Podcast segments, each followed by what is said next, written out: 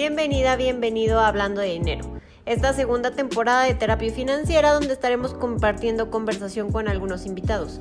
Porque recuerda que hablar de dinero es bonito, está bien. Comenzamos. Hola, bienvenidos a una sesión más de Hablando de Dinero con. Hoy nos acompaña Mario Pérez Torres, es un amigo que tuvimos por ahí que coincidir en algunos, en algunos eventos ya, tuve oportunidad de participar con él en un programa de radio y pues hemos compartido algunas experiencias juntos, hemos tenido algunas conversaciones y estoy muy contenta de que nos acompañe el día de hoy aquí en Hablando Dinero. Eh, pues para comenzar esta sesión de hoy, eh, me gustaría preguntarte, Mario, ¿quién es Mario? ¿A qué te dedicas? ¿Cómo estás, Amalene? Muchas gracias primero, antes que nada, por la invitación, a toda la gente que, que te sigue, que te escucha. Es un placer y un honor. Pues Mario Pérez Torres, eh, ¿qué te puedo decir? Creo que me puedo, puedo decir que soy una persona que le gusta emprender, que le, le, gustan mucho los retos, que le gusta mucho la vida de desarrollo personal, de crecimiento personal. Y eso es lo que hago hoy, tratar de crecer como persona principalmente y en todas las áreas de vida. Y obviamente el dinero es un área de vida muy importante para el ser humano. Muy bien, Mario, pues qué, qué gusto que nos puedas acompañar hoy a esta sesión. Y bueno, como su nombre lo dice, este podcast se llama Hablando Dinero con, y me gustaría preguntarte para ti qué es el dinero. Pues bueno, el dinero es un elemento muy importante en la vida.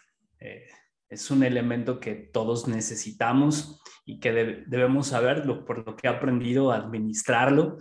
Es un ente muy, muy importante que rige eh, pues gran parte de nuestras decisiones en general, decisiones de todo tipo, decisiones familiares, decisiones materiales, obviamente. Eh, y pues eso yo puedo decir, es algo muy importante, necesario, sí necesario, porque más allá de que tengo algún concepto muy espiritual, porque también me considero algo muy una persona muy espiritual y una persona que le gusta mucho hablar todo acerca desde, desde adentro del ser. Eh, creo que también tiene mucho que ver, ¿no? Y esto que tú haces de terapia financiera, que todo comienza en la mente, todo está aquí en, nuestro, en nuestra mente, pues es algo muy importante. Pero sí, el dinero lo pueda considerar como un ente muy importante, necesario, que rige gran parte de la vida. No todo, pero sí gran parte de la vida. Ok, muy bien. Y cuéntame, ¿cómo es que has vivido tú?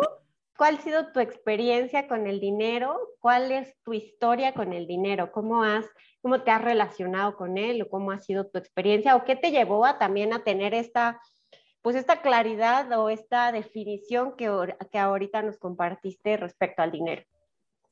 Pues fíjate que el dinero Ah, te voy a ser muy honesto, yo no, lo, yo no lo consideraba tan importante hasta que te puedo hablar de a partir de hace unos cinco años aproximadamente.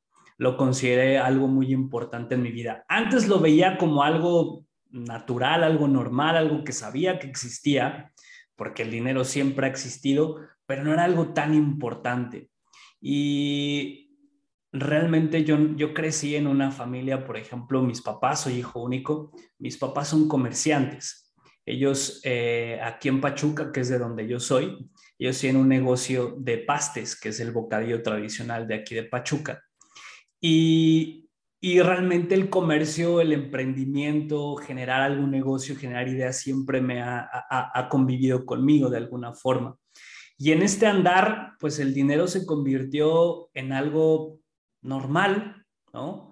Que te voy a decir una cosa, si no he sido una persona que ha vivido en tanta abundancia, ni mucho menos. Eh, en algunas ocasiones ha faltado el dinero, sí, claro. Eh, desde que yo era niño, eh, algunas cuestiones que yo vi, por ejemplo, en, en la relación con mis papás, eran derivadas del dinero, precisamente, situaciones personales, situaciones de pareja, eran derivadas del dinero. Y hace cinco años que hubo muchos cambios personales en mi vida, empecé a entender la relación y la importancia del dinero, como lo mencionaba hace ratito, desde el ser, desde adentro, que todo comienza ahí, que nuestra forma de pensar y nuestros patrones mentales eh, con el dinero son muy importantes para tener una buena relación con el dinero.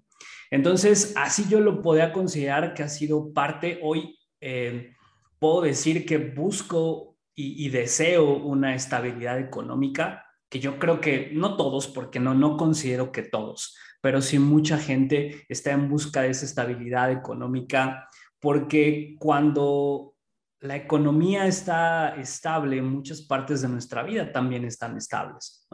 Hay mucha gente que dice, no, es que el dinero no lo es todo. Eh, pero a veces, por ejemplo, cuando estás en una situación de enfermedad en el hospital y demás, pues es mejor, a lo mejor, aunque no tengas la posibilidad en ese momento de estar sano, porque no lo estás, ¿no? Hablando del hospital, pero yo creo que sería estar mejor en un hospital donde tengas ciertas privacidades, ciertos, eh, ciertas situaciones de comodidad que en un lugar donde no lo estés y para eso pues obviamente se necesita dinero, ¿no? En la muerte, por ejemplo, eh, que me ha pasado, ya he visto cómo muchas personas cuando fallecen, las familias se pelean porque hay o no hay dinero. Entonces, el dinero siempre es bien importante. En el amor, las relaciones, y tú como terapeuta yo creo que lo debes saber, gran parte de las relaciones interpersonales, o en este caso de pareja, eh, se frustran por el dinero, o sea, se rompen por el dinero, en las empresas también. Entonces, eh, lo he vivido, lo he vivido, por ejemplo, eh, dos relaciones que tuve, tuve hubo situaciones fuertes por dinero. Entonces, creo que el dinero siempre está en nuestras vidas, que es muy importante. No es vital porque no es lo más importante desde mi punto de vista, pero sí, esa es como mi experiencia con el dinero. Ok, compartes cosas muy interesantes respecto a esto, porque como, como bien dices, ah, puede ser que o, que, o podría verse o pensarse que todos estamos buscando estabilidad financiera, porque al final, al fin y al cabo, pues es real, o sea, la estabilidad financiera nos da eso, posibilidades.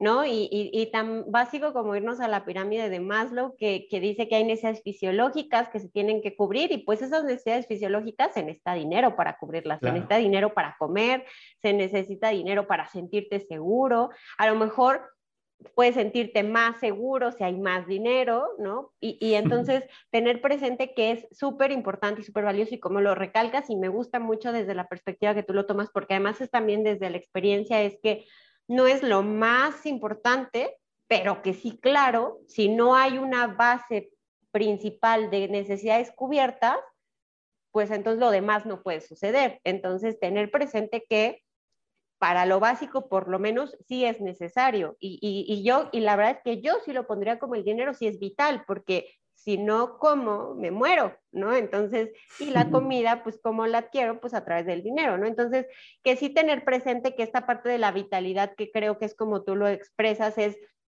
que no lo es todo y que no es lo que te va a hacer feliz y no es lo que te va a hacer sentirte bien y no es lo que, lo, que, pues, lo que te mantiene vivo, pero sí, ¿no? Porque, porque gracias al dinero, que es algo que además pues nos pusimos de acuerdo, ¿no? Y entonces en algún punto nos pusimos de acuerdo como sociedad que era lo que iba a ayudarnos a intercambiar eso, que es el dinero, por todo lo demás que necesitamos, ¿no? Entonces, tener como bien presente y me gusta mucho como tu experiencia, porque al final tienes como, esto que nos compartes es como que tienes estos lugares en donde no me importó o no lo vi y entonces ahora donde sí lo veo y que también pues te provoca generar esta necesidad de querer mayor estabilidad y por lo tanto, que es mucho de lo que yo hablo en, terapia financiera, es lo tienes que tener presente, porque si no lo tienes presente no puedes, no puedes dirigir hacia allá.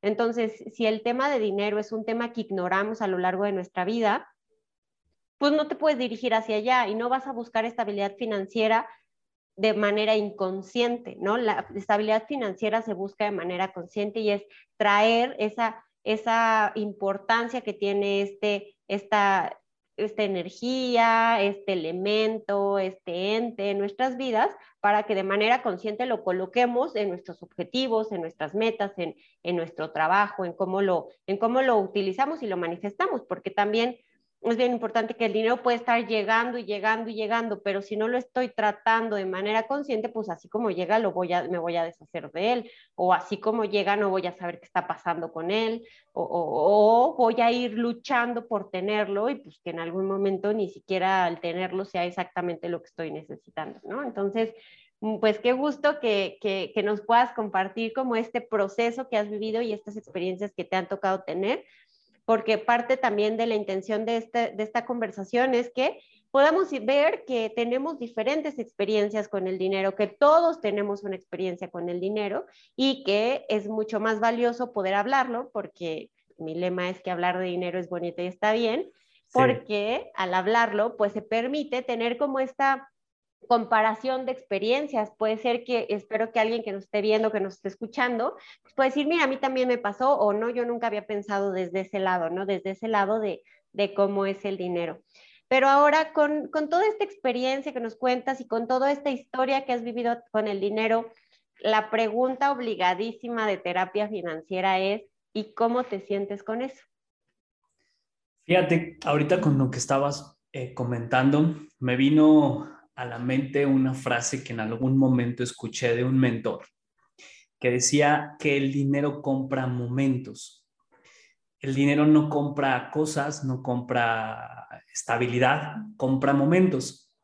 Y te voy a decir, el, después empezó a desglosar este concepto del dinero compra momentos, porque si imagínate que tú estás con tu mamá o con tus hijos o con tu pareja y de repente tienes la gran posibilidad de regalarles una casa, de regalarles un auto, de, hacer el viaje de tus sueños. Y va a ser un momento, un momento de gran felicidad, de gran felicidad para esas personas con las que tú compartes.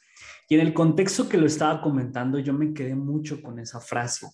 El, dinero compra momentos, ¿no? Y, y, hay de hecho una, una frase para las parejas cuando cuando terminan, que dicen es que no es lo mismo llorar en un Ferrari que llorar en un bocho, ¿no? que yo creo que la hemos escuchado todos. Y, bueno, sí, sí, sí, sí, sí tiene razón, solamente que hay, hay cosas más atrás de ello. Yo cómo me siento con relación al dinero, te voy a ser muy honesto, eh, Maleni. A veces me siento que lucho, lucho eh, para, para conseguir el dinero. Esa es mi, perspectiva y ese es mi contexto, porque como yo lo comentaba hace ratito, no, no vivo en una familia acomodada, de abolengo, mis papás son comerciantes, yo eh, llevo ocho, nueve años emprendiendo prácticamente y he luchado, o sea, un emprendedor es lo que hace, muchas veces lucha por obtener eso, ¿no? Porque no es lo mismo, por ejemplo, un empleado que yo salí en 2006 de la universidad, tengo 38 años y muy poca parte de mi vida he sido empleado. Es decir, he recibido un salario a cambio de mi tiempo y de mi actividad que realizo. La gran mayoría de, de mi vida que yo desde que salí de la universidad ha sido luchar por el dinero ser emprendedor y, diario estar buscando estrategias para conseguir clientes, para conseguir ventas, etcétera. Y no ha sido fácil, no ha sido sencillo. Y estoy en ese estira y afloje de, ver cómo, cómo consigo. Pero como insisto algo que decía, he aprendido que también el dinero es algo que viene desde dentro por los patrones emocionales que tenemos. Y a lo mejor, insisto, tú como terapeuta podrás corregirme o, podrás darme la razón en esto que digo, porque muchos es eso, ¿no?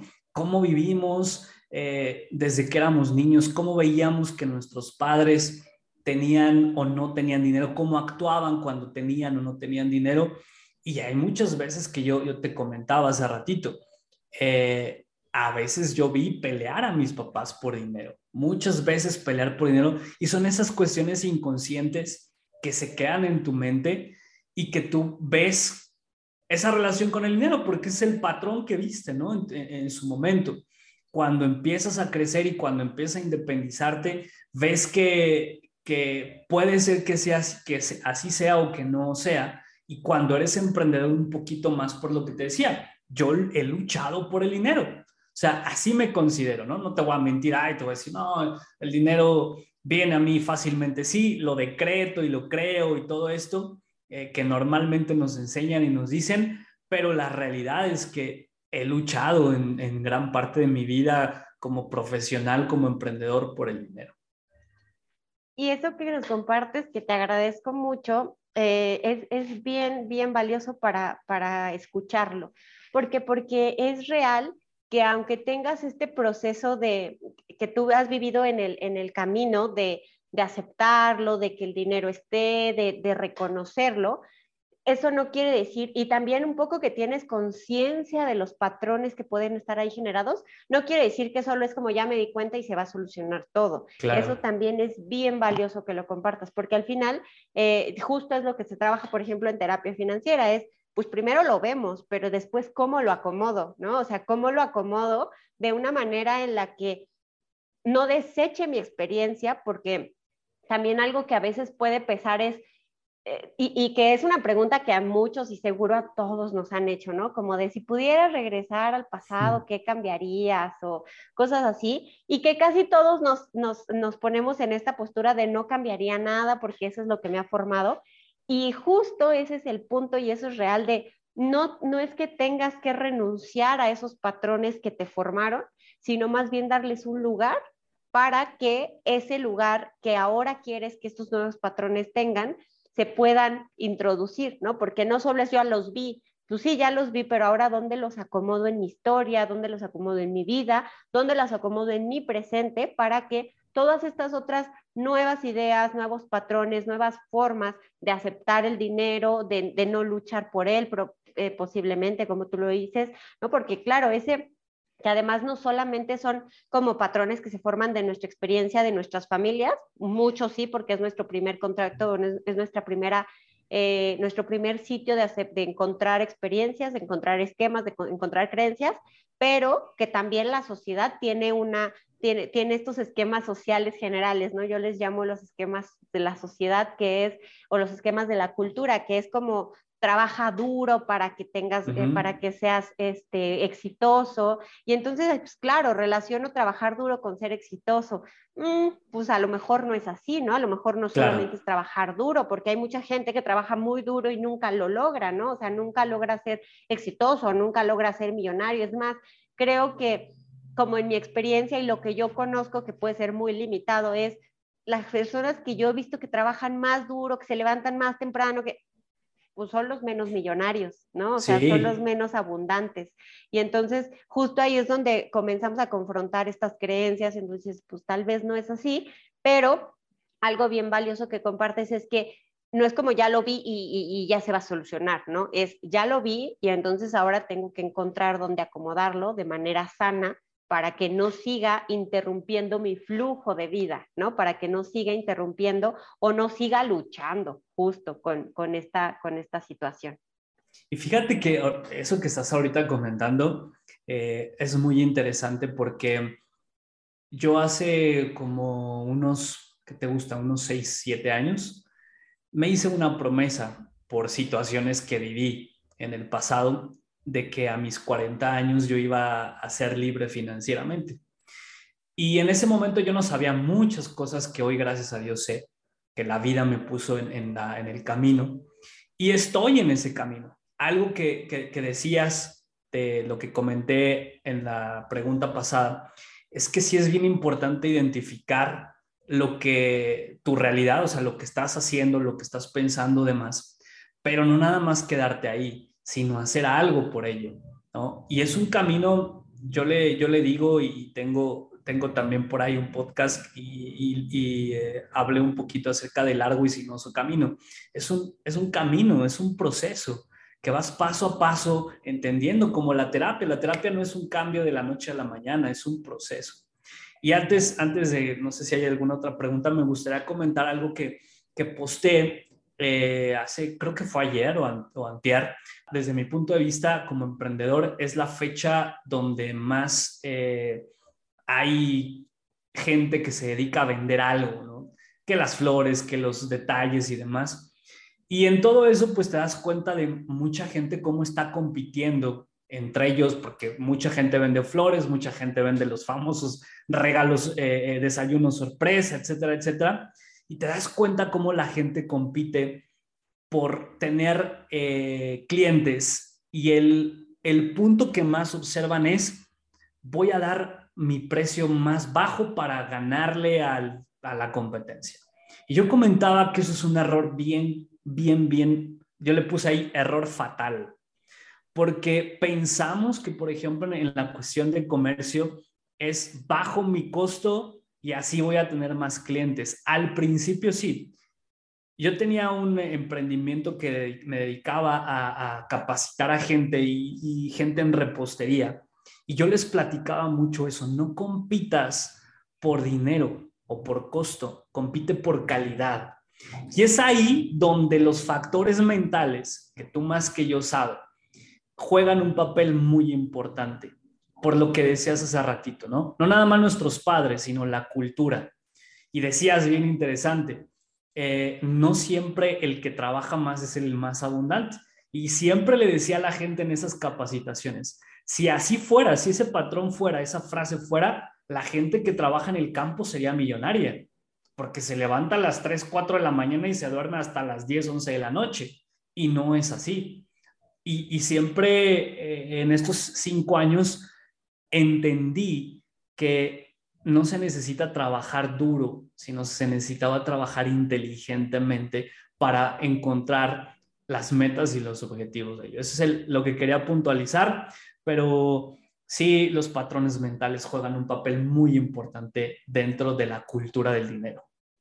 Por completo, y, esto que nos compartes, eh, sí es cierto, ¿no? O sea, muchas veces eh, vamos como por, por, la vida en esta primera sensación de está caro o está barato o, o, por qué decido tomar este, algunas cosas, ¿no? Pero también hay, por ejemplo, dichos de que lo que, lo que está barato sale caro o algo así, ¿no? Lo barato sale caro. Ándale, lo barato sale caro. O, o te salió más caro el caldo que las albóndigas que yo no he entendido eso, pero pues porque yo no cocino, entonces no tengo idea de los ingredientes y así, ¿no? Pero supongo que es más caro hacer albóndigas o más costoso, ¿no? Y que también ahí viene como esta parte de, claro, es, es como identifica que el tema del dinero tiene que ver como con, con lo que entregas, o sea, cómo, cómo tú entregas y no solamente como en tema de, de cantidad, sino más bien en tema de calidad, o sea, ¿qué, tan, qué tanta calidad entregas en tu trabajo, qué tanta calidad te entregas en tus procesos, en tus acompañamientos,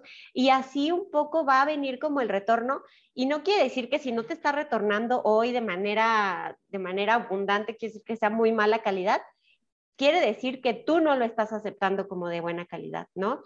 A mí me pasó al principio cuando empezaba con el proceso de terapia financiera, eh, bueno, el programa son cuatro sesiones, tiene un costo de 4.500 pesos, ¿no? Y hubo una, una chica que me, que me preguntó, ¿cómo le haces para que te paguen tanto? ¿No? y entonces yo le dije, pues quienes saben que vale el proceso, lo va a pagar. Yo no estoy compitiendo para darte más barato y que tú vengas a aceptar un producto que no tiene valor. Mi producto vale eso y creo que no tendría por qué darlo más barato para que más personas lo adquieran. Más bien es quienes sepan y estén dispuestos a pagar el costo que tiene el proceso, lo van a hacer.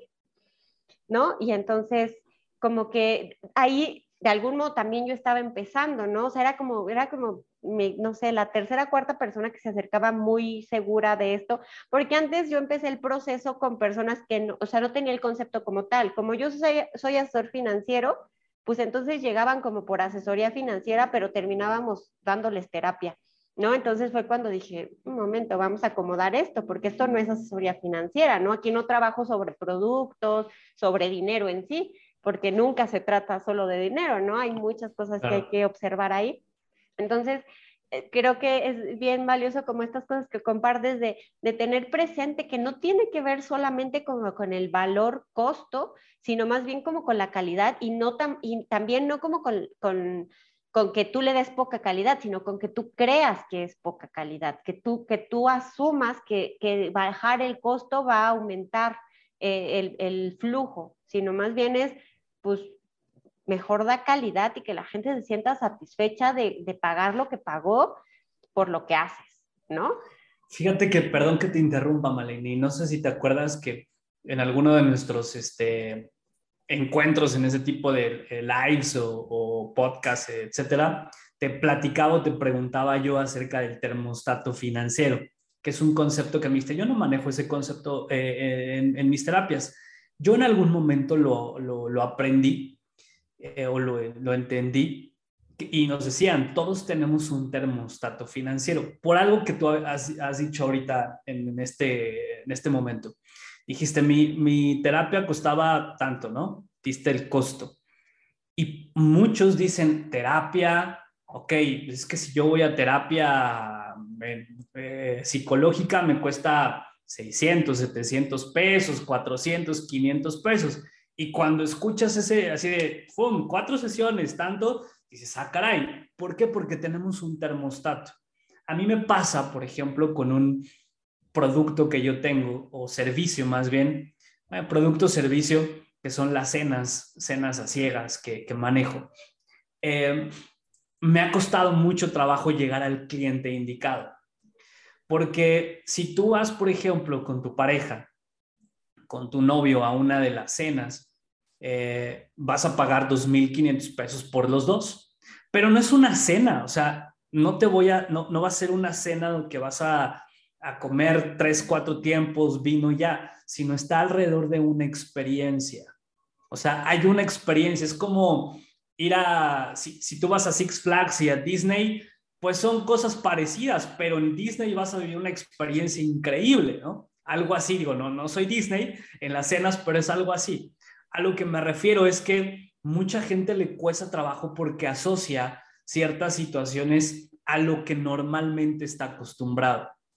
Y, te he escuchado ahorita eh, decir, y me, eh, es muy interesante porque yo también a veces así, mi mente me juega, caro, costoso, ¿no? E, ese, ese concepto de caro, que a ver, para ti, ¿qué es caro? Porque si yo ahorita te digo y te, vendo una, una bolsa Louis, Louis Vuitton en dos mil dólares, si tú sabes de esas bolsas, a lo mejor vas a decir, ah, está bien, es un buen costo. Pero si tú estás acostumbrado, perdona la expresión y no, no, me, no me, quiero ver mal, pero si tú estás acostumbrado a ir a comprar a la horrera o a, o a la fayuca, pues dos mil dólares por una bolsa se te va a hacer caro porque estás acostumbrado a eso. A eso me refiero con el termostato financiero, cuando lo comentaba. Y a lo mejor no es un concepto que se utilice, pero a lo mejor puede ser que, que, mucha gente por esos patrones mentales que tenemos asociados al dinero, podemos decir está caro, está barato. Y yo lo que, lo que, con lo que rompo es con lo que tú dices. Prefiero decir eh, está costoso o, o no es costoso, ¿no? Si yo veo algo, por ejemplo, que no está a mi alcance, prefiero decir, ¿sabes qué? Está bien, gracias, eh, eh, no, no está en mis posibilidades en este momento, pero está bien. Y por, por esa cultura tan horrible que tenemos en México del regateo, ¿no? Que no valoramos, por ejemplo, principalmente está muy asociado a los artesanos. Eh, la gente que trabaja con las manos, que más que el producto es el tiempo. A mí, por ejemplo, me encanta mucho el arte huichol de la, de la Shakira. O sea, yo nada más me pongo a pensar estar poniendo bolita por bolita, es, un, es el tiempo. Entonces, que el dinero también está asociado mucho con el tiempo, ¿no? Pero son conceptos que, que, que es lindo y es padre poder compartir con personas como tú y te agradezco esta oportunidad. No, al contrario, muchas gracias. Creo que, y justo como lo decías, o sea, tenemos como tan arraigado, porque yo no soy la excepción, o sea, a pesar de que trabajo sí. con esto, tenemos arraigados cosas de nuestra cultura, ¿no? Yo, digo, yo les llamo esquemas eh, culturales o sociales, que tiene que ver con, pues conocemos como lo caro y lo barato, y lo que cuesta mucho, pues entonces digo que está caro, caro, ¿no? Y puede ser que tenga para pagarlo, pero puedo decir que sigue siendo caro, ¿no? Entonces también desde ahí es como identificar qué se siente para ti, porque puede decir que la palabra no, o sea, como si nos vamos a rebuscarlo, pues sí, no está bien dicho que está caro, ¿no? Es más bien, pues eso vale, y si tú no lo puedes pagar, pues no lo puedes pagar, pero, claro. pero es costoso, pero eso vale. O sea, darnos cuenta que tiene un valor.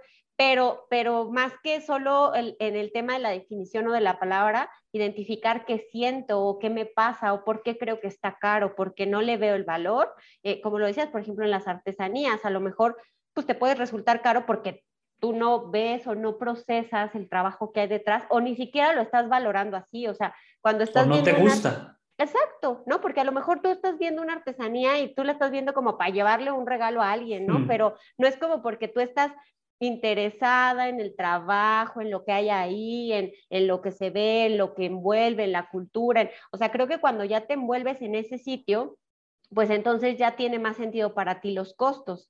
Entonces, que tengas presente desde dónde evalúas el valor de las cosas, desde, desde lo que, por qué lo estás comprando, en el ejemplo de la bolsa, ¿no? Es como de, pues yo probablemente nunca pagaría 2.500 dólares por una bolsa porque ni me interesa, pero también porque pues no conozco la historia de la marca, no, o sea, no tiene como toda este, no tengo todo este contexto que le daría el valor. Hay quienes están muy involucrados con eso y entonces entienden por qué vale eso. Y entonces también comenzar a evaluar, hay cosas a las que le estamos dando valor que no sé si lo tienen, pero lo tienen para alguien y entonces ya eso significa que vale, ¿no? Que tú quieras o no pagarlo, también eso es bien importante. No tienes que asumir o no tienes que decir, pues lo tengo que tener, pues no, o sea, si tú no quieres nunca eh, tener una bolsa Louis Vuitton, puede ser no un objetivo, así como las personas que nunca quieren tener una casa o que no les gusta viajar o que no quieren tener un coche, porque también ahí entra un poco estos esquemas de, a ver, ¿qué es ser exitoso? Pues tener una casa, tener un auto último modelo o de marca, o tener un, o usar ropa de marca, o viajar por el mundo. O sea, muchas veces, y pregúntenselo a quienes nos están escuchando, pregúntense, mis amigos, ¿quiénes de mis amigos han viajado a Europa? Y entonces es como de, eso ya suena así como, wow, Europa, no sé qué. Entonces justo platicaba con mis papás este fin de semana eh, porque estábamos viendo en la televisión que hicieron un, comparativo de costos de con, un, con ir al mundial, o sea, con lo que te costaba ir al mundial de Abu Dhabi, que podías comprar, ¿no? Y entonces en una de esas era como irte 15 días a Europa, no sé qué, ¿no? Y entonces vimos y fue como de, ay, mira, con 30 mil pesos me puedo ir a... Y entonces era como esta parte de pensar que Europa es como, wow, cuántas personas súper sofisticadas van a Europa y es como de, pues no está tan costoso, ¿no? como esta evaluación de qué tiene valor para ti, qué no lo tiene, porque también es eso, no te metas al esquema, o sea, ser exitoso, por ejemplo, a mí me pasa, yo no tengo coche y no me interesa tenerlo. ¿Por qué? Pues porque no me gusta tanto manejar en la ciudad y vivo en la ciudad. Eh, y pues generalmente a donde me muevo, prefiero irme en ahora miles de servicios que hay para poderme mover y, no tener que ocupar yo mi tiempo y mi atención en eso, porque mi tiempo y mi atención lo puedo ocupar en otras cosas. Claro. Pero ese es mi interés, ¿no? O sea, a mí me funciona no tener. Entiendo que hay para quienes es una necesidad, ¿no? Y que, que sí lo tienen que tener o lo disfrutan y quieren un coche, pero entonces es esta parte de evaluar qué tiene valor para ti y qué es y qué no lo tiene y cómo eso está influenciado por lo que realmente quieres o por lo que estos esquemas sociales te han impuesto gracias a que ser exitoso o que ser libre financieramente hablando, ¿no? Como hace rato platicaba sobre este concepto. Así es, así es. Y ahorita que mencionabas eso, me acordé que hace algunos años yo decía, yo nunca voy a tener una camioneta porque no me gusta. O sea, yo así lo mencionaba. Eh, tres años viví con una persona que tenía una camioneta y que casi casi era mía, porque la ocupaba para todo y para todo lo que hacíamos, y me, di la me dio, eh, o más bien viví la importancia de tener una camioneta para lo que hacíamos y el gusto de manejar una camioneta y las bondades y las ventajas de una camioneta. Y a raíz de esa experiencia, mi modo de pensar cambió por completo de, de no querer para nada una camioneta a hoy ya buscar tener una camioneta. Y, es prácticamente lo que estás diciendo, porque a veces no le encuentras el uso, no le encuentras la forma o tu contexto. E, es así, ¿no? Y, siempre vamos evolucionando, vamos progresando, vamos cambiando y es algo, y es parte, pues, del ser humano.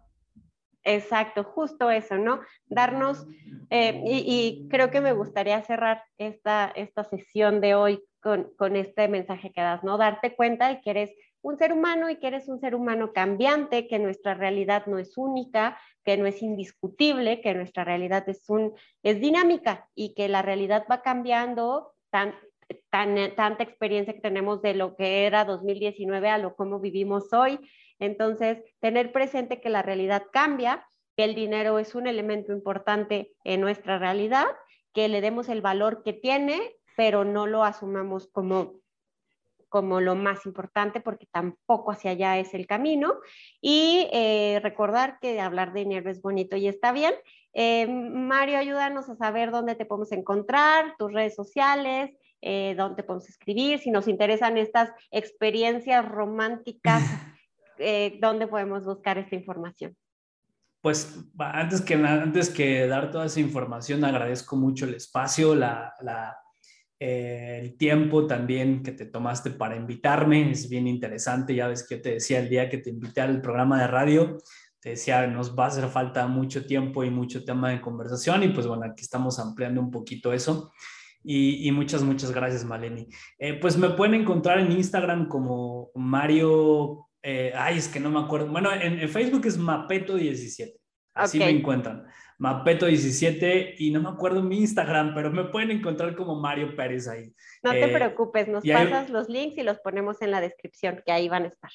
Perfecto, perfecto. Y de las, eh, de las cenas, y eso está Yolux, Y-O-L-U-X, Yolux, así pueden encontrarme ahí sí en Instagram y en Facebook. Perfecto, pues muchísimas gracias a ti por compartir tu experiencia con el dinero. Gracias a todos los que nos escucharon y eh, los esperamos en una próxima sesión. Los datos de Mario estarán en la descripción por si alguien tiene interés en ponerse en contacto con él. Hasta la próxima. Hablar de dinero es bonito y está bien. Te agradezco haberme acompañado en una sesión más. Recuerda compartir, suscribirte, darle like, comentar, activar la campanita de notificaciones y seguirme en redes sociales. Te espero la próxima.